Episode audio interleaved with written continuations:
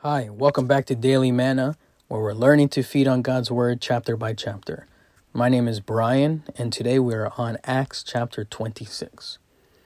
And I would like to read to you two verses. I'll start with verse 16. It says, But rise up and stand on your feet, for I have appeared to you for this purpose, to appoint you as a minister and a witness, both of the things in which you have seen me and of the things in which I will appear to you. Well, these words, minister and witness, are not common and general words. No. These words are given to the Apostle Paul by the inspiration of the Holy Spirit and convey much spiritual meaning and content. And so, here, for the third time in his two year imprisonment, Paul was in a courtroom like setting making his defense before a magistrate of the Roman government. And on this occasion, he reveals that God has selected him to be a minister and witness of the very Christ in resurrection. And what is striking about Paul is that he was not only carrying out a work fulfilling his ministry, but he was a witness.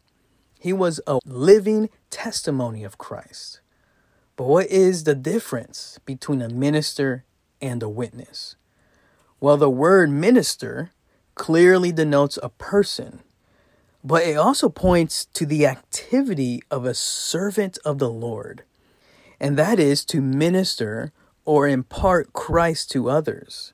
So a minister is related to a work, but a witness is not working.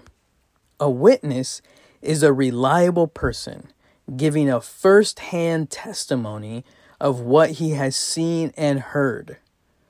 And we see this throughout the book of Acts. The apostles saying, We must bear witness of what we have seen and heard.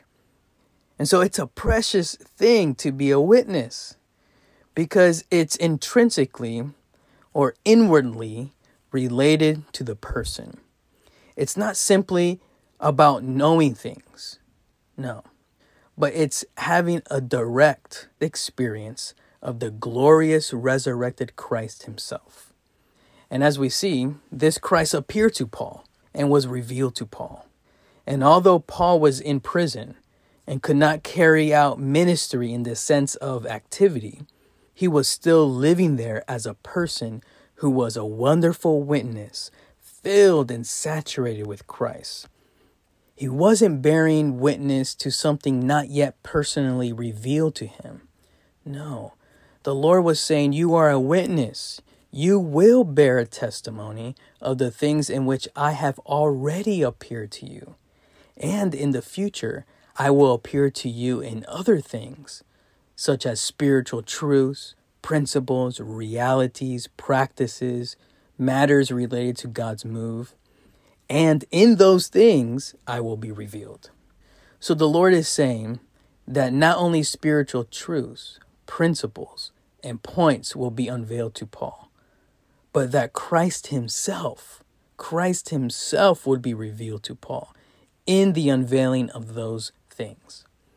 This is so wonderful because in the book of Acts, the Lord is spreading His testimony and announcing the gospel of the kingdom not through a group of professionally trained preachers, but of witnesses.